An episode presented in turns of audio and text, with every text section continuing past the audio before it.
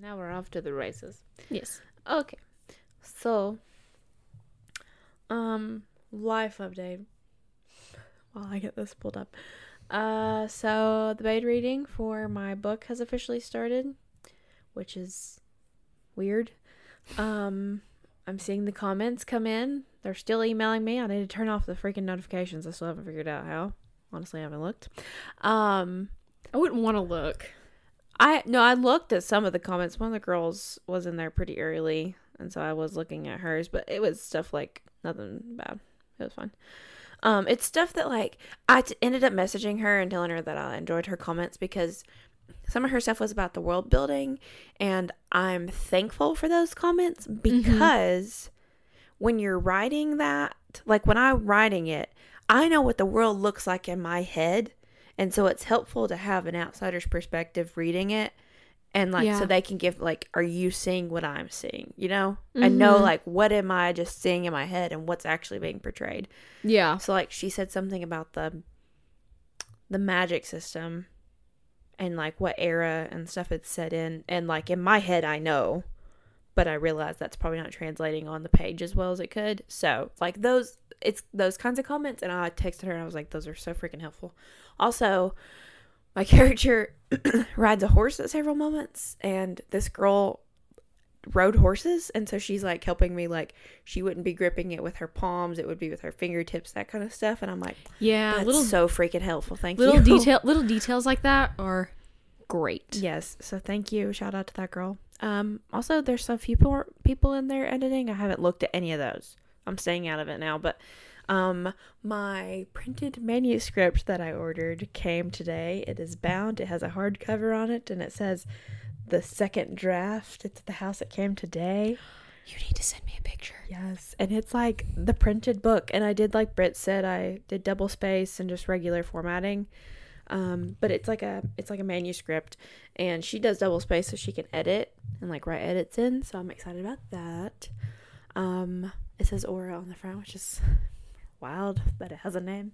Also, I have somewhat come up with a cover, but I don't know if it's necessarily legal to use it as a cover because I was messing around with Canva and I made a cover, but I don't know if I can use Canva images. Not quite sure how that works, so I need to figure that out. If not, I have a couple friends who do graphic design that I think I could get to, like, pay to make me some covers. Because if I can use Canva, then I have the covers for the books, all the books that I'm planning in the trilogy series, whatever I decide to do with it. I have multiple covers for multiple books, so that's exciting. So that happened today. I did start writing the prologue of book 2. It's done. Actually, I don't know why I said start. It's done, and I am, like, halfway through chapter 1 of book 2 because I hit a, like, this is what happens, okay? So I wrote this dang book and writer's then block. Didn't touch it for a year and then edited it for a year because I kept procrastinating in between the edits, and now it's finally out there, and all of a sudden I have a writing, like, just surge and just want to write, and so I'm taking advantage of it. And the prologue's written and chapter 1 is almost done. But yeah, I think it also might have been the new laptop with the big screen. Yeah, and the fresh keypad was making it a little nice to, like, very nice to write. So that's been happening. And then I had book club this last week. We have officially come up with a name for the other book club. So the one that Hallie and I are in, with Alyssa, is Booked Up Book Club. The other one that I'm in has officially come up with To Be Read as the book club name. That's cute. I like that. We've been bouncing around on, like, a few ideas, and so this last meeting we were like, we need to set a name. So we set a name. We've renamed the group chat. That was done. We did a book and board night, so you had to bring a blind date with a book for everyone to, you know, pick, and then you had to bring a board, so like a charcuterie board, but it could be like a anything themed board. So somebody brought a taco board, somebody brought a fruit board, somebody did a candy board. I did a Mexican dip board. It was gonna be a chip and dip board, but it ended up turning into, like, I literally brought guacamole, salsa, and cheese dip, and then different kinds of tortilla chips. So we had the tortilla chips that came with the stuff from the restaurant. Then we had lime tortilla chips and the blue corn tortilla chips. So we had a bunch of different options. It was so much fun. I took The Silent Patient as my blind date with a book.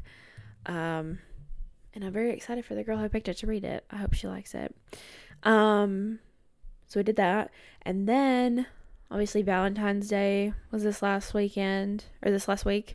Book club happened on Galentine's night. So that was fun to do for Galentine's. And then, I'm trying to think. My dad got me chocolate-covered strawberries. That was my one request. Did anything else happen? Did we hang out on Valentine's Day? We hung out. I feel like I'm remembering something on Valentine's Day. We hung out Sunday. Yeah, I know. I'm trying to remember what happened. I think something else happened. We had game night. Did a movie happen? No. I don't know. Anyways, I watched Players this week as well, which is the new Gina Rodriguez movie on Netflix, and amazing.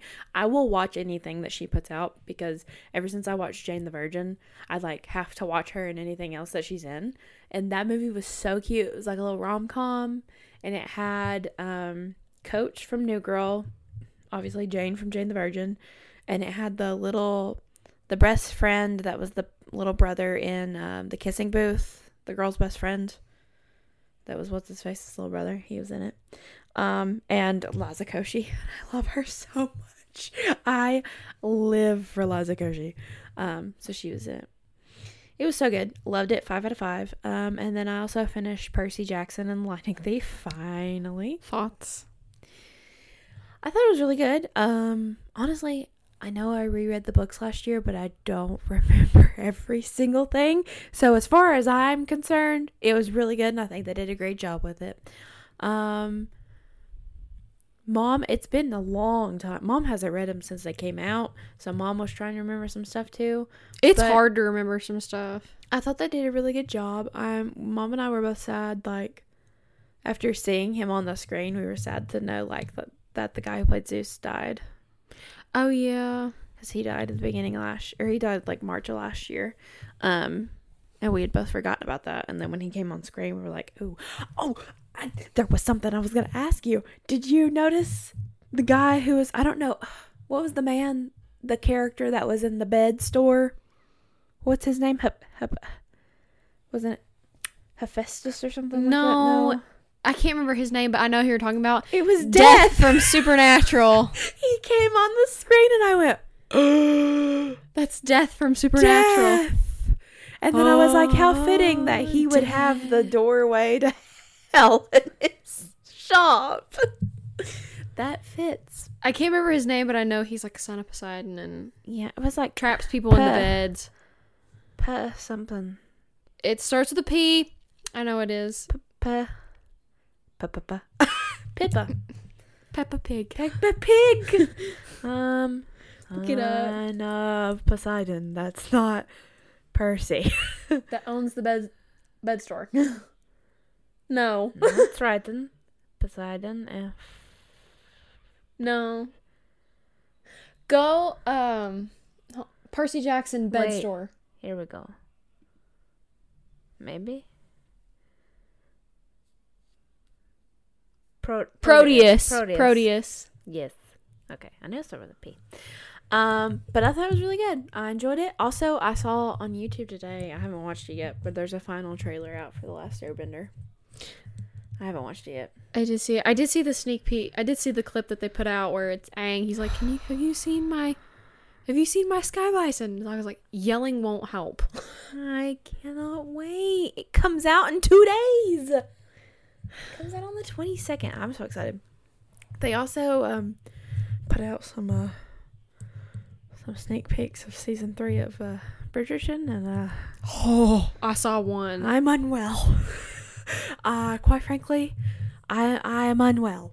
I wish Instagram would shut up. Quit. Oh, it's Snapchat. Well, both of them shut up. So I watched one of the clips and I was like, oh. I'm just so excited for her to diss him. Oh, yeah. I want her to have her glow up, diss the man, and I want him to grovel. Somebody said she's in her reputation era. I want him to grovel. Also, I'm a little concerned because they asked Nicola, who plays Penelope, if she is going to watch this with her parents. And she said, no, my mom is getting a PG version. I've requested a PG version of like the season. Put on a disc for her. And the guy who plays Colin said that he wouldn't watch episode 2 with family members. And I'm like, something happens really quick off. Like, is the glow up happening that fast? Like, I'm kind of excited. Like, the tension's happening early, folks. What does it mean? What does it mean? What does it mean? What does it mean? Ah! But I'm excited. I hope my man Benedict has some sort of inkling into when his season's gonna happen, because he deserves it. I'm still upset they skipped him, because I love that man. And like, his story, the prologue happens, and then a year later is when the next chapter 1 picks up. So technically, because him and his love interest meet in prologue at a masquerade ball. Mm-hmm. And then a year later is when the story picks back up again, and then they end up meeting, and he doesn't know who she is. She knows who he is. So technically, since they like to tease other future seasons, they could go ahead and have a masquerade ball and have Benedict and Sophie meet. Mm-hmm. And then in a future season, then you could do another season or two and wait for his season. That's what I hope. It probably won't happen, because that's life. And Julia Quinn likes to screw with me, and so does Shonda Rhimes. Shonda Rhimes and I have a bittersweet relationship. I have lots of Grey's Anatomy PTSD with that woman. Anyways, that's it for my life update. Okay, so for mine, I got my nails done on Valentine's Day, so that was really fun. And I also got my gifts. I got technically 3 of my gifts I got early. So I got books 4 and 5 in the An Air Comes to Rye series by Chloe C. Pinironda, which is A Clash of Three Courts and A Sword from the Embers. I then also got my own copy of Powerless by Lauren Roberts, and I'm so excited to have it on my shelf because I just finished it, and holy crap. That's all I'll say. And I also got the deluxe collector's edition of The Lightning Thief by Rick Riordan, and it is beautiful. I've flipped through it, and it is beautiful. So when I eventually rearrange my books again, I will probably have to face that one because it's gorgeous. And I had my 8-week post-op with Dr. Bird, so we went to Nashville and everything went good. I'm cleared to go back to work and all that stuff. I go back and see him in a couple of months. And speaking of work, on the day that we're recording this, I started my new job. So I'm working at Will Save. Working 9 to 5. Literally. What a way to make a killing. Living. But yeah, I started my new job. I'm working at Will Save Pharmacy in Sweetwater, and I had my first day today. It was overwhelming, to say the least. I had a lot of training videos that were very, very boring, so nothing new. And then Monday, I went shopping with Mom. We went into Dick's Sporting Goods because I wanted to try on some more On Clouds. I tried on the On Cloud Runners for casual shoes, and then I also wanted to try on some Hoka's tennis shoes because they have really funky colors, and I want some of those colors. And so I tried on, one of them was a Bondi shoe, and then the other one, I think it was called a Gaviator or Gladiator. I don't really remember, but I did try on those, and I did find some funky Nike shoes that I really, really liked. So I've got them saved.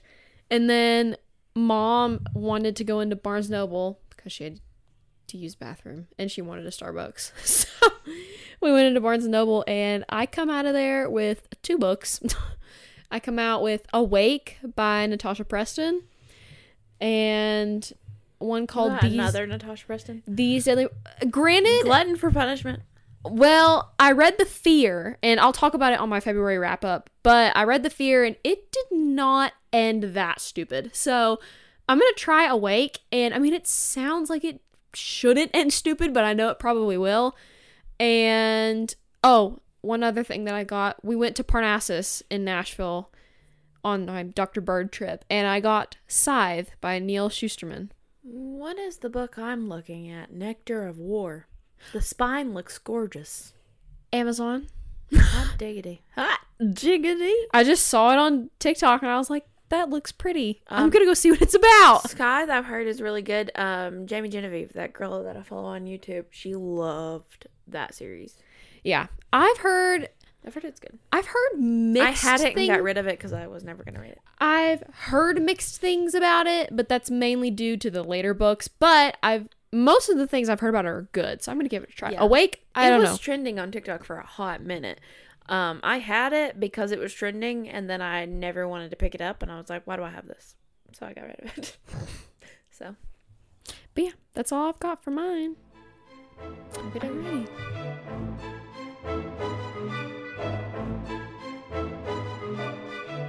Hello, everyone, and welcome back to Family Fiction with Hallie and Carmen. And today we're going to be doing another book review, but we're going to be doing one that I've been looking forward to, House of Sky and Breath by Sarah J. Maas. It is the second book in the Crescent City series. But before we get into that, we're going to do our currently reading. So, Carmen, go first. So, my audiobook this month, still City of Ashes by Cassandra Clare, but I literally have 2 hours left in it, and after that I'll be reading Book Lovers by Emily Henry for book club.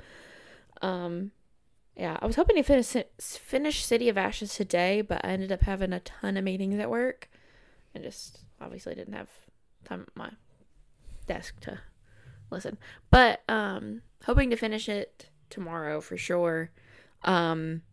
And then start Book Lovers. And then physical book, I haven't started it yet. I finished The Ritual last night. There's going to be a mouthful next week with the February wrap-up. Let me just say. Heavens. I have one tagline. Haunting Adeline who? This book was amazing. Oh my gosh, it was so good. But my current physical read, like I said, I haven't started it yet, but I'm hoping to start it tonight or tomorrow. The Markings by Catherine Downen. Catherine and I are friends on TikTok, and I have like the first book of each of her series that she's come out with on my bookshelf, and I just haven't read any of them. And one of my major goals this year is to read all the indie authors on my shelves. So I'm gonna read The Markings by Catherine Downen. I can't wait to start it. It looks really good. It was on Kindle Unlimited too, which, you know, we love. So, hoping to start that tonight. Hallie? So, my book that I'm reading right now is A Promise of Rage and Ruin by B.L. Talley. It's the second book in the Court of Infamous. And all I'll have to say is, Britt, I need Archer's book now. How far are you into it? I'm on chapter 32. Oh, okay. Hot diggity. Yeah, there's already something that's happened, and I'm like, ma'am. We'll discuss. We'll discuss later when we're not recording, but it's been very good so far. Definitely lots of setup, so I'm really excited. Yeah, there was a lot of setup, and it makes me excited for what the next book's gonna be, specifically Archer's spinoff that's coming up. Like, I cannot freaking wait. I'm just excited, and we are like really looking forward to having her on the podcast again soon. I need to talk to her about this book. Yes. So once Hallie finishes A Promise of Rage and Ruin, we'll probably do a book review and then have her back on, or maybe we'll have her back on for the book review. We could have her back on for the book review. Oh yeah. The way we've structured our book reviews now, we definitely could. Yeah. We'll figure it out. Either way, Britt's coming back. All I'll say right now is Calix is the man. Oh, sweet Jesus. Man. What a beautiful, beautiful boy. He's killing it. Him and Renata. Yeah. Renata slays any scene she's in. I don't know. Archer. Oh, yeah. I think after this new spinoff, Archer's going to be my favorite. I just have a feeling. I still picture her as you. I don't know why. Don't ask. All right. And my manga that I'm currently reading is Snow White with the Red Hair, Volume 22 by Surata Akiduki. So, yeah. All right. So without further ado, let's get into the interview. Did you want to do the synopsis? Do you want to read it for us this week? Sure, I'll do it. So, synopsis for House of Sky and Breath by Sarah J. Maas. Bryce Quinlan and Hunt Athalar are trying to get back to normal. They may have saved Crescent City, but with so much upheaval in their lives lately, they mostly want a chance to relax, slow down, figure out what the future holds. The Asteria have kept their word so far, leaving Bryce and Hunt alone, but with the rebels chipping away at the Asteria's power, the threat the rulers pose is growing. As Bryce, Hunt, and their friends get pulled into the rebels' plans, the choice becomes clear. Stay silent while others are oppressed, or fight for what's right. And they've never been very good at staying silent. Dun dun dun. Hallie is so much better at reading the synopsis than I am. I feel like I'm just looking word by word, and like sentence structure falls apart when I read. Oh gosh. So first thing we start off with is our ratings. For the book rating, I gave it a 5. I also gave it a 5. And these are all out of 5, by the way. For writing, I gave it a 4. So I also gave it a 4. For characters, I gave it a 5. 5 to infinity. For plot, I gave it a 4. 4. For spice, I gave it a 3.5.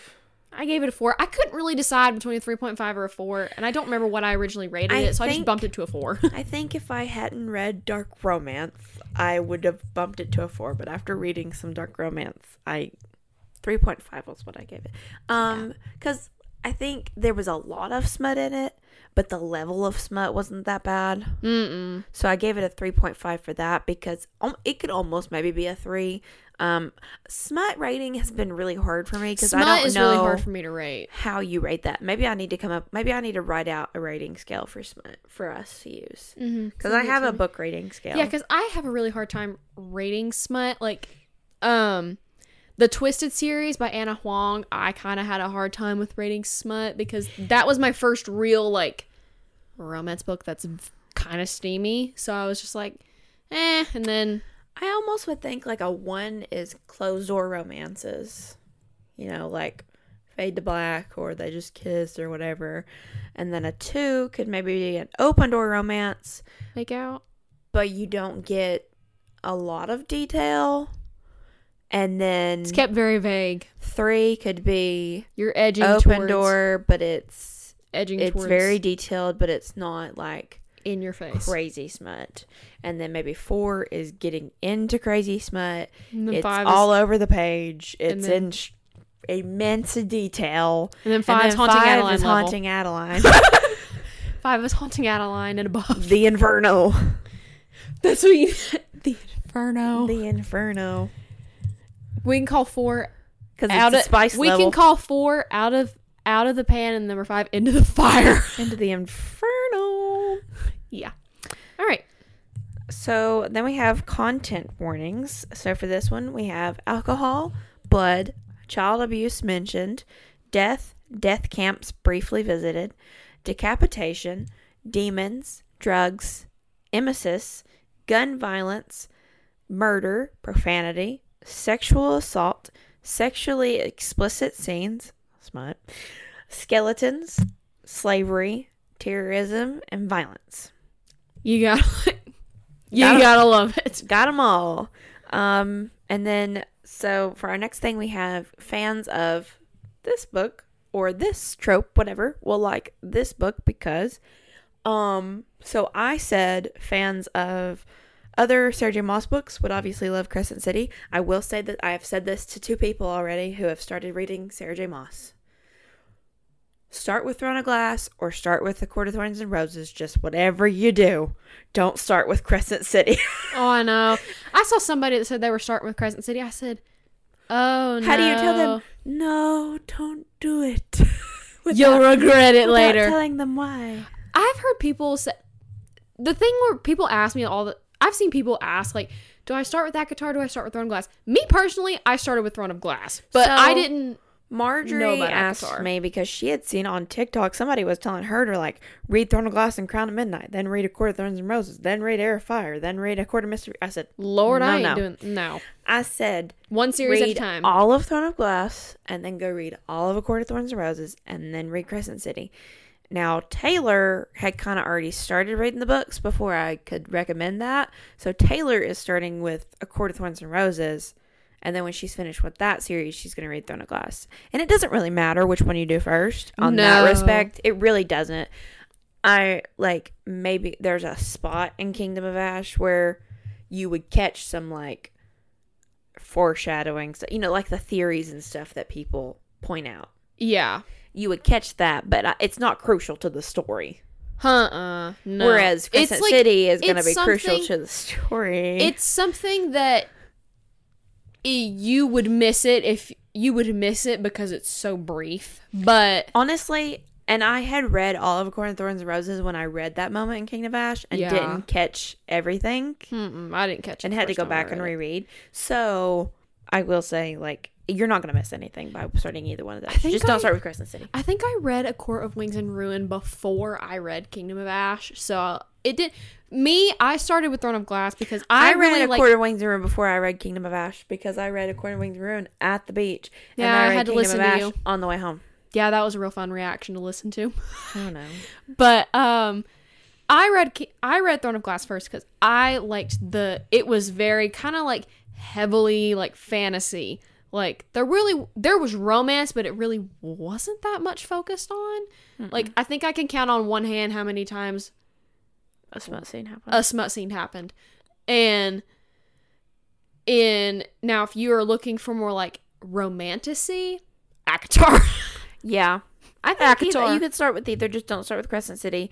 But obviously, if you've read both of those, then you're gonna love Crescent City. I know that people have said, I think... There's two sides of it. There's two sides of the Sarah J. Maas fans. People either had a really hard time getting into Crescent City or they flew through the dang thing. Hallie had a really hard time with the world building and had a tough moment getting into it. And I was hooked from the beginning. So I think you lie on two sides. I wasn't necessarily like struggling to get through it. I was just more on the line of confused because... Yeah. You know, I've just finished where they had swords and dragons and fire powers, and next thing I know, I read Crescent City, and there's cars, there's cell phones, and I'm just like, whoa. It's an adjustment for sure. But, like, I had no problem with it. So, but, like, when we went to the House of Flame and Shadow midnight release, that was one of the things, like, we had talked to other people about. There were some people who were like, no, I got into it from the start. And then there were people who were like, it took me a minute to get into it because I couldn't figure it out the world. So, there was two sides of that line. So, I will say that even if you have read the other Sarah J. Maas books, read Crescent City and go into it with a bit of grace that it might take you a minute to adjust. I think it took me, like, maybe 100 pages to get into it. But... I was still hooked, needless to say. I was still very interested in the story. I was just like, I don't know what's going on, but I'm really enjoying this, so I'm just going to keep going. Well, and I think what helps that is that the book starts off with such a bang. And literally. That you have... Bryce is such a rootable main character. Like, I love her. And I think having such a dynamic FMC starting you out is really important. Yeah. So other Sarah J. Maas books fans would love this book. Also, if you are a fan of Realm of Shadows and Flame by B.L. Talley, I think you'd really like this book. You know, it's magic. It's people coming into their powers. It's people rediscovering who they are. It's rootable characters, an incredible plot line, just one inciting incident after the other, and just still learning more about the world. Mm-hmm. I also put other Sarah J. Maas books, which we definitely talked about, but I was trying to think of another one, and I just kept coming back to, like, Fourth Wing. if you want a main character that you just want to root for, which, and like overcome the odds, because Bryce isn't really that well liked because she's only half Fae. Right. She's only half Fae, so she's kind of seen as like, ew, you're gross. Kind of like how Violet was like, oh, she comes in at a disadvantage. Oh, yeah, 100%. She comes in at a disadvantage, just like Violet, who literally, if she just bumps up against something, a bone's gonna break. Like, just, right.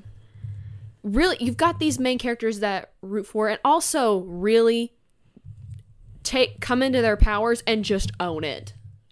Yes. 100%. So what else readers will love about this book? You're going to love a strong female character rediscovering herself.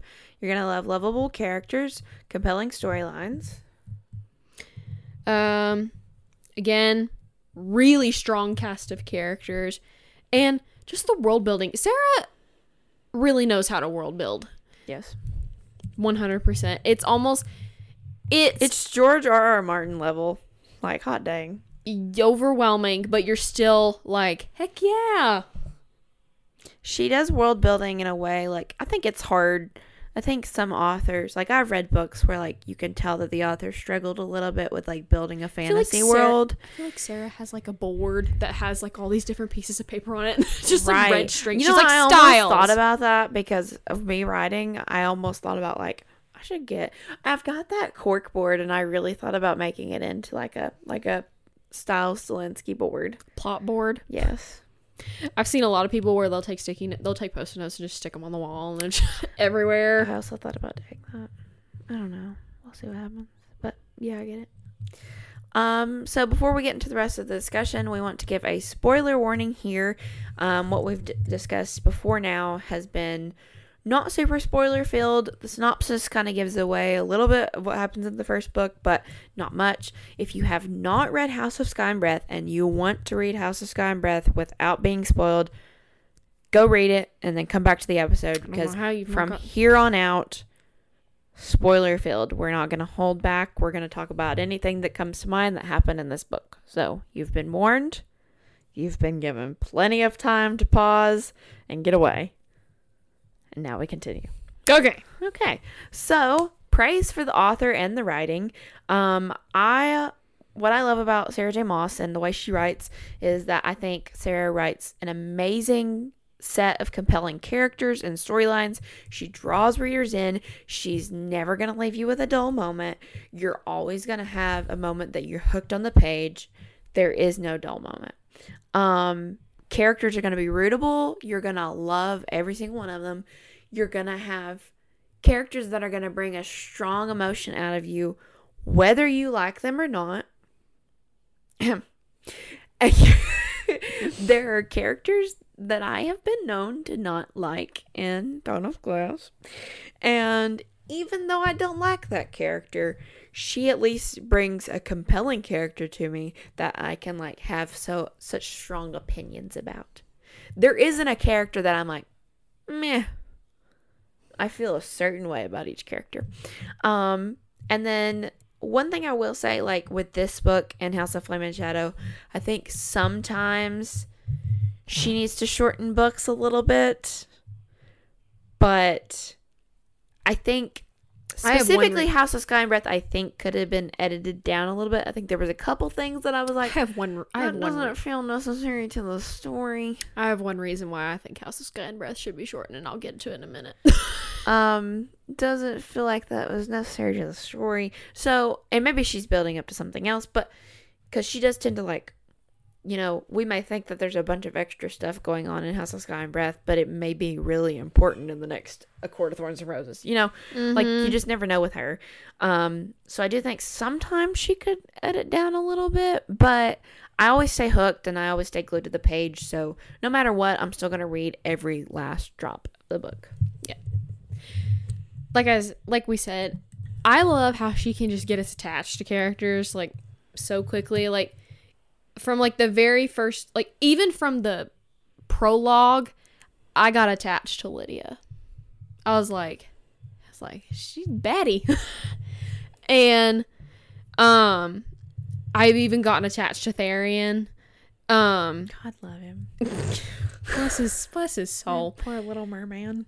Her storylines and are just so complex, and her foreshadowing, she's so good at it, is out of the wazoo. It's so good, and I've now gotten to the point where I can pick up on it. But yeah, along the lines of like, she knows, like, again, she knows how to start her stories off with a bang. Literally, House of Sky and Breath starts out with a chase scene. Pretty much.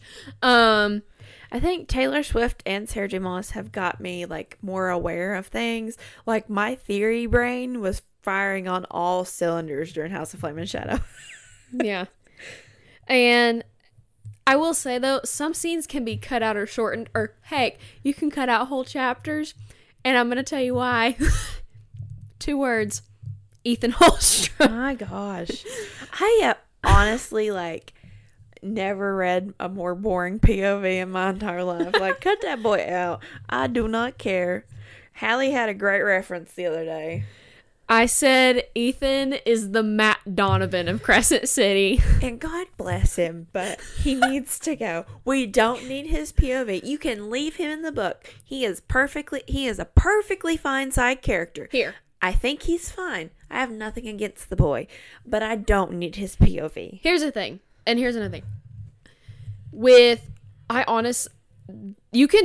okay with multiple points of view, but if there's one character that's even just remotely boring, it's going to drive me crazy. Because here's the thing.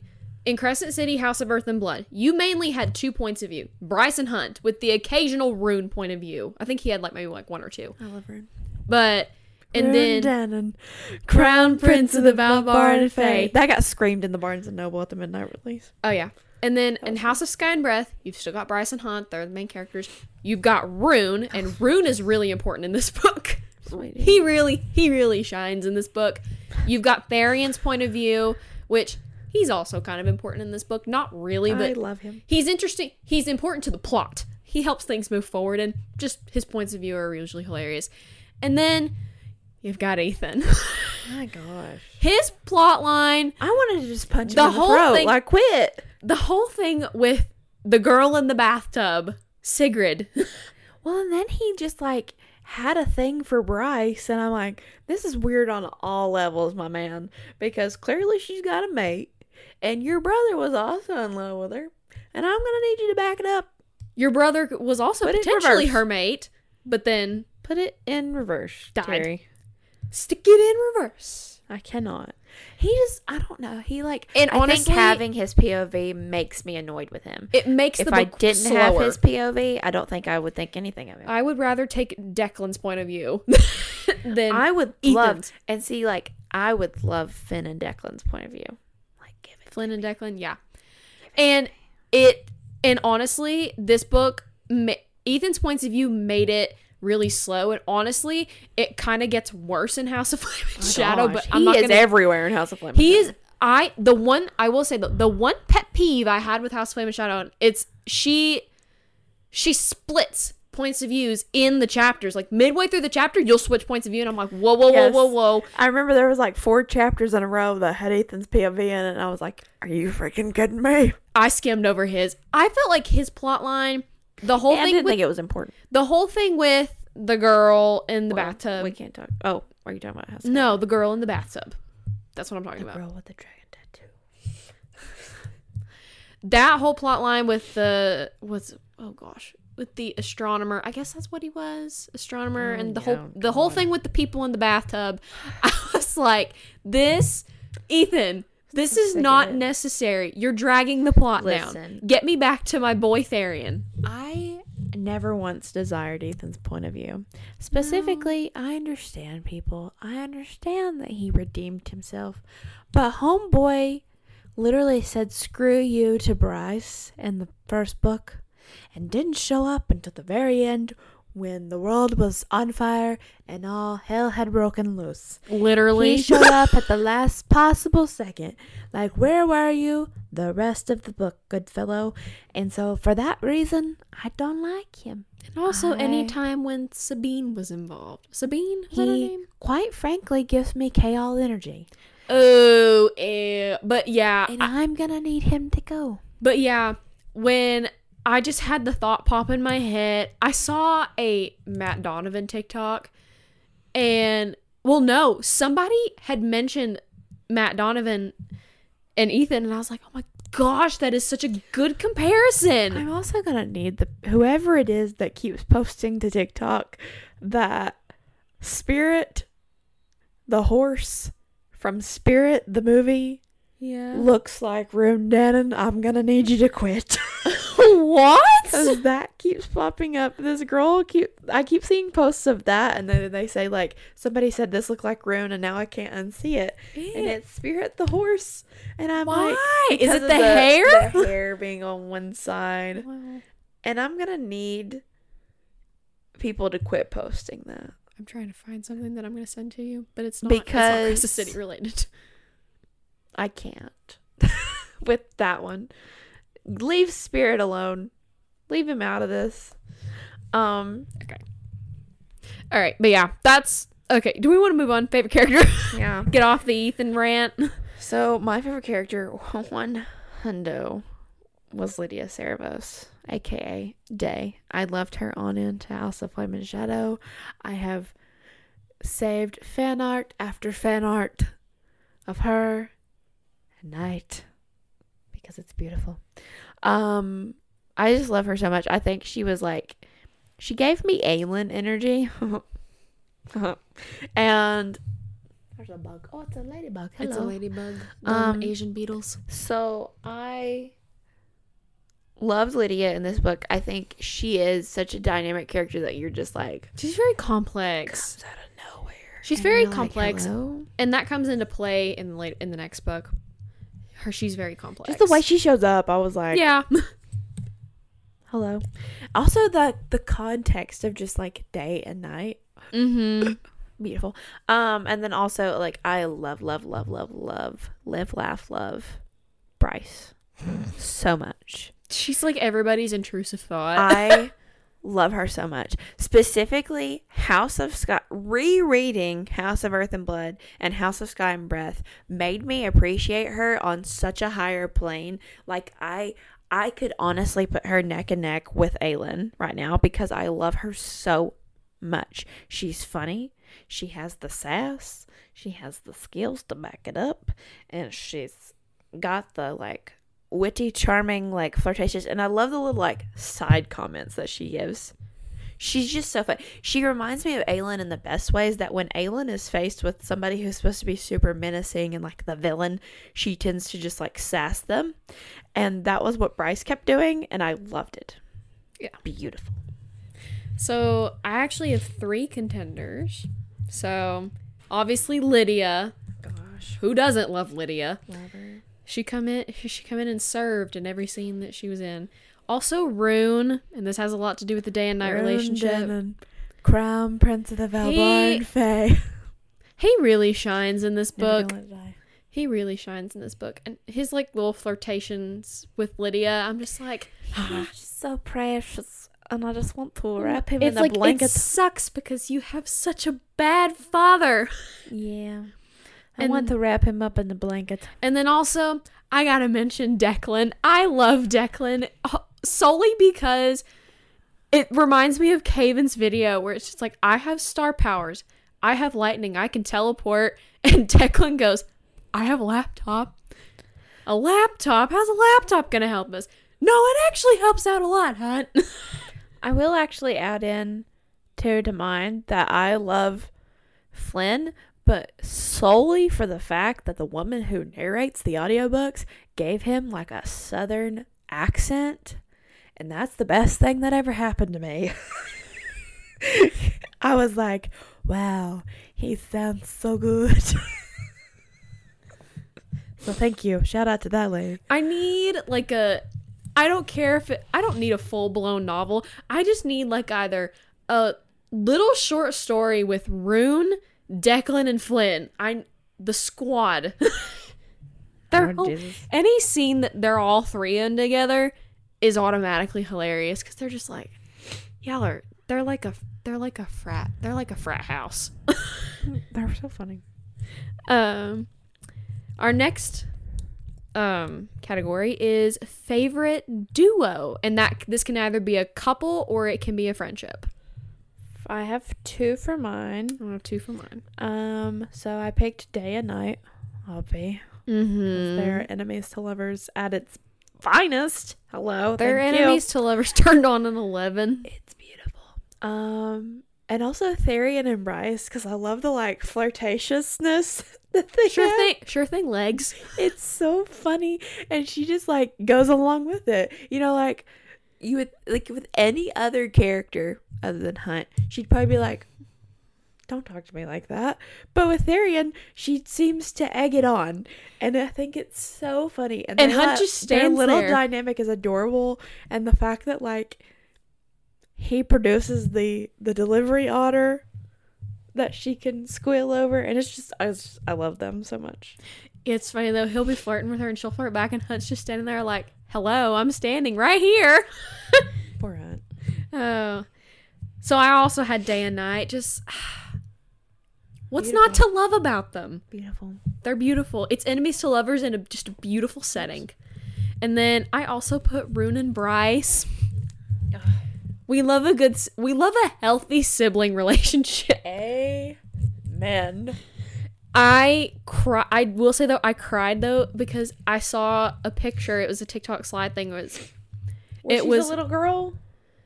Yeah, sort of. And it's the first part of it is Reese and his sister, and it's like, I'm so sad that we didn't get to grow up together in another universe. A depression. Hello. And then it slides over, and it's Rune and Bryce.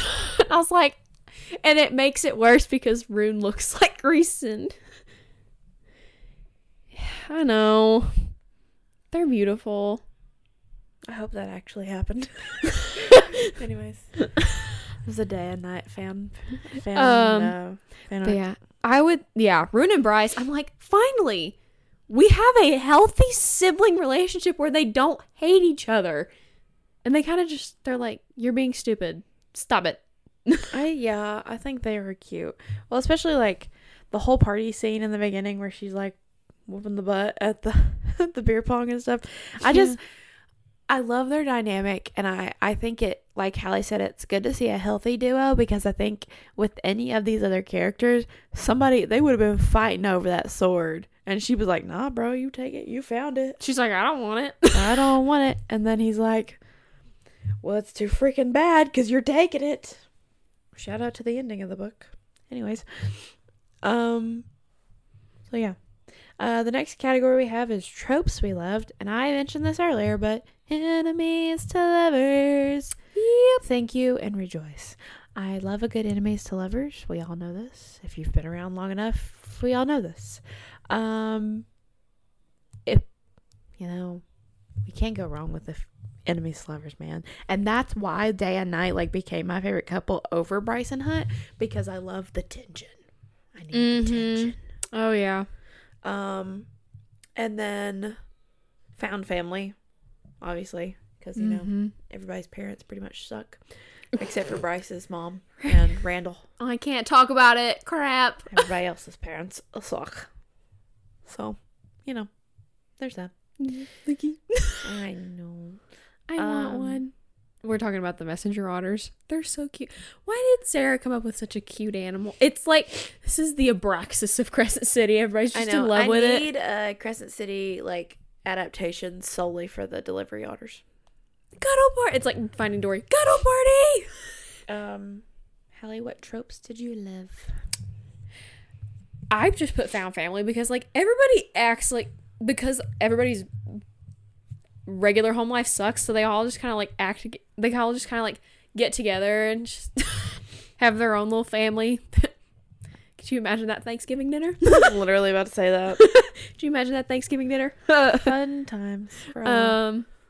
But yeah, it's just, they come, somebody brand new comes in, they're like, "Yep, join our band of misfits, come on." Yes. Let's go kill some gods. We have is favorite moments. Everything with Day and Night. Good heavens.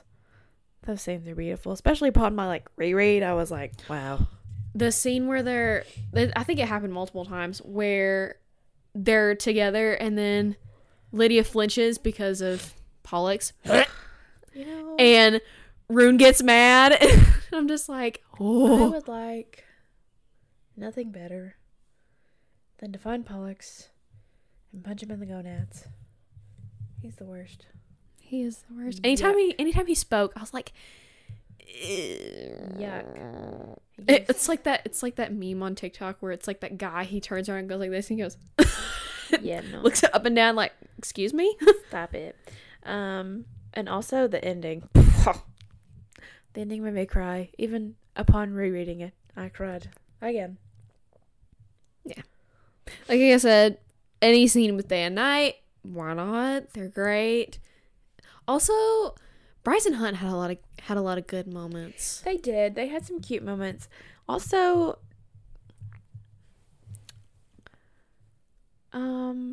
when did they get married? I don't remember that happening in that book. Was that mentioned in that book? No. Okay. Because I was heck confused in House of Flame and Shadow when somebody just all of a sudden says,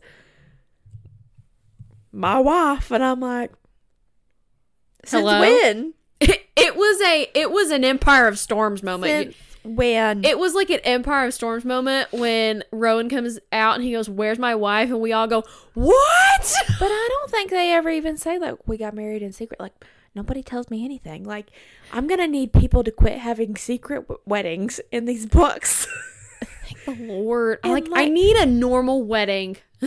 Like, when I and whenever that got mentioned, I was like,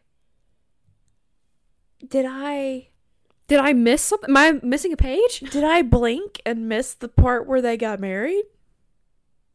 So if anybody knows, what is it with Sarah J. Maas? There's a bonus chapter we're missing. What is it with Sarah J. Maas and having her characters have secret weddings? My good Lord, Sarah, did you elope?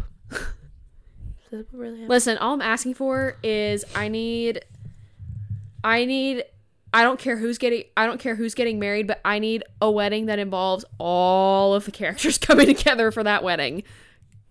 God almighty. Yeah. Be a chaotic wedding. And mine is the ending line of the book. Just to be, we want to get real specific. That, Hello, Bryce Quinlan. My name is Reese Hand. I was like, I go back to that. Anytime I read that chapter, I go back to the video that I have of Kaven when she's reading the last chapter and she goes, is this Asriel? And she keeps going. Then she goes, with scarred hands! And she throws the book and then proceeds to fall on the floor. I just can't. And honestly, it took me way too long to figure it out when I read it the first time. I was like, okay, so she's in a different land. Okay. And then woman walks up with tattoos on her hands. Okay. And then, hello, Bryce Quinlan. My name is Reason. I was not catching on very quickly at all. And then I went back and reread it and I was like, oh my God, that was Asriel. Oh, that was Feyre. That's Nesta. And that's Nesta. And that's Amryn. Okay. Got it. It was also like 11:30 at night. So there was some grace there. Okay, so how hooked were we? I said about 80-85%.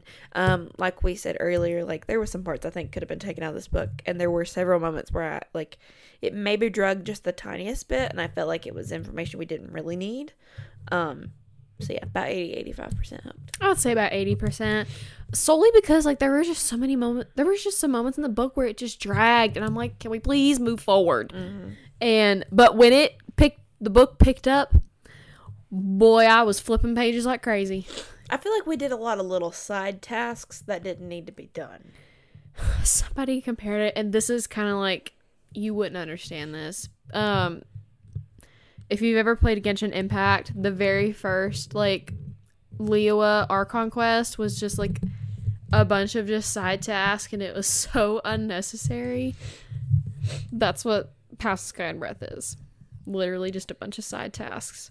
I'm like, where's the main quest? The main quest isn't until the end of the book. Right. And you're just like, can we full speed ahead. Go on. And our last category is discussing the ending. So we kind of touched on this a little bit. I have just, wow, goosebumps on goosebumps. Like I said earlier, I cried both times I read it. Had the jitters and the shakes with both times I read it. Yeah, except the second time I knew what was happening. And so when I was listening to it, I was like, oh, sweet Jesus. The build-up. The literal build-up to finding out it is, in fact, Valaris is crazy. So I have... My heart was racing because literally the last 5 chapters, my heart was going 90 miles a minute. I would really like to know what my heart rate was at that point. Even though the ending did get spoiled for me, I enjoyed every second of it because here's what happened. I had not read this book by the time Carmen read it. And then I get a FaceTime call and she goes, can I please spoil something for you? And I was like, I don't care, whatever. Yeah. And then she told me what happened and I was like, what? I regret nothing. Oh, yeah. Listen, to make an excuse for myself here. Yes, I did spoil it for all of you yelling at me through the radio or whatever you're listening to this on. But I want you to realize that I finished this book at 11 o'clock. And then had no one to talk to about it because nobody had read it. I don't even think I had read A Court of Silver Flames yet. And... I hadn't read House of Earth and Blood at this point. Not a single person I knew had read this book. And I was like, I'm going to die if I don't tell somebody. So then I get a FaceTime call and she goes, I just finished House of Sky and Breath. I said, okay. She goes, can I please spoil something because I have no one else to talk to about it? I was like... Sure, because it would have probably got spoiled for me anyways. Honestly, it was all over TikTok. And so she told it to me and I said, what? You're lying. And crossover of the year. Yeah, love it. And then last thing I have was just speechless. I sat in this very room that we're recording in absolute silence. Even though I had knew what happened, I was still like, wow, she really did do that. I know. And I'm like, we know you can do it, Sarah. Just do it with the rest of them. Yeah. We know. We've seen the results. We're going to need you to continue. This ladybug. I'm waiting for this ladybug to fly on my head. This ladybug's going to get a concussion if it doesn't watch itself. I'm waiting for it to land on my head. So that is our official review for House of Sky and Breath by Sarah J. Maas. If you would like to see us add any sort of discussion topics into these reviews, please let us know. This is only the second one we've done with this format. I like this format a lot better. I think it will continue to develop and grow as we go on. But if there's any specific things you'd like to see us discuss, like maybe like a specific topic on things we didn't like, or I don't know. We could probably add that in there about things we didn't like. Just let us know. We need to do House of Flame and Shadow. Since we've already done House of Sky and Breath, we need to do House of Flame and Shadow. I need to talk about this. We need Emily on here when she finally finishes it. I know. Once Emily finishes it, we'll have her on. And we'll discuss. I'm going to text her, hurry up and finish it. And we'll all die together. Literally. This book is available anywhere you buy books. Literally anywhere. It's Sarah J. Maas. She is the Taylor Swift of the book world. It's available anywhere. And you can follow the author at Sarah J. Maas on Instagram. And her handle is literally Sarah J. Maas. But we hope you guys enjoyed this week's episode. Next week we are doing our February wrap-up, so be sure to come back next week if you want to hear all the books that we read this month and our official reviews for them. We try to keep them as spoiler-free as possible, just because, obviously, what I read, Hallie didn't read, and vice versa. So, with that said, we hope you guys enjoyed this week's episode, and we will see you guys right back here next week. Thanks for listening. Bye.